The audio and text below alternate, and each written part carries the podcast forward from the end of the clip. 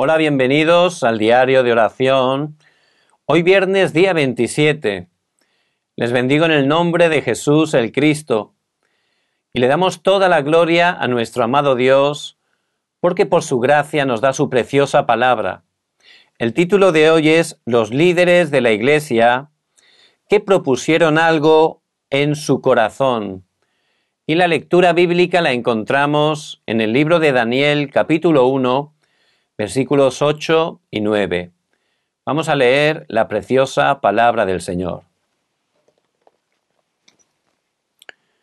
Y Daniel propuso en su corazón no contaminarse con la porción de la comida del rey, ni con el vino que él bebía. Pidió, por tanto, al jefe de los eunucos que no se le obligase a contaminarse, y puso Dios a Daniel en gracia y en buena voluntad con el jefe de los eunucos. Daniel vivía en cautiverio, pero su capacidad fue reconocida. Por eso fue un funcionario de un puesto alto de esa superpotencia mundial. Si hubiera perdido la esencia del Evangelio, habría estado en la vida cómoda, estable, divirtiéndose, comiendo esa comida, bebiendo ese vino. Sin embargo, en Daniel estaba el Espíritu de Jehová, y él había visto el deseo de Dios. Por eso tuvo una vida diferente. ¿Qué es lo que vio Daniel? Primer punto, la persona que conoce la razón, en aquel momento de Daniel era obvio no conocer a Dios y postrarse delante de los ídolos.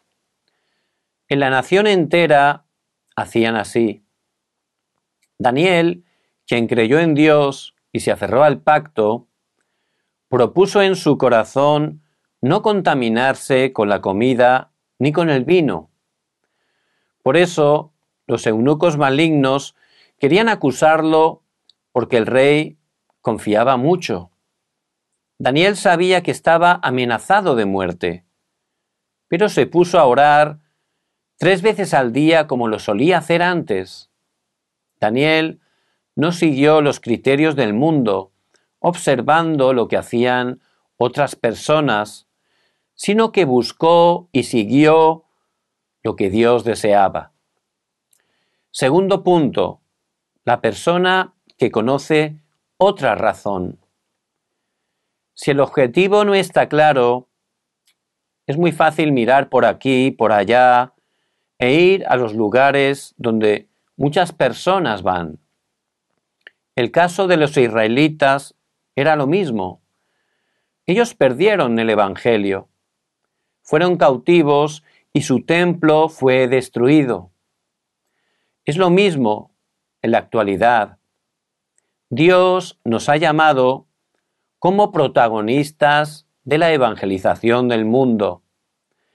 Pero si no tenemos interés en el deseo de Dios, el mundo dominará nuestra mente y no habrá más opción que ser cautivos en la cultura de las tinieblas.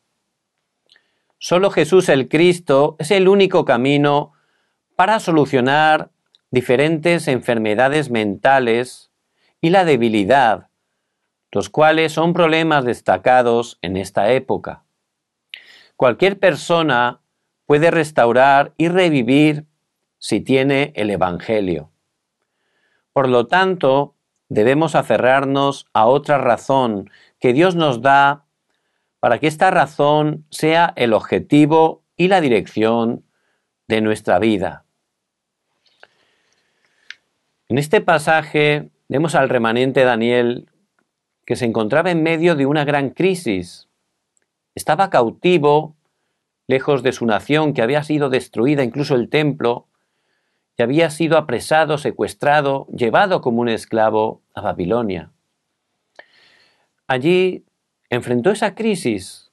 Le estaban obligando a comer esa comida del rey, a beber ese vino que previamente había sido ofrecido a los ídolos.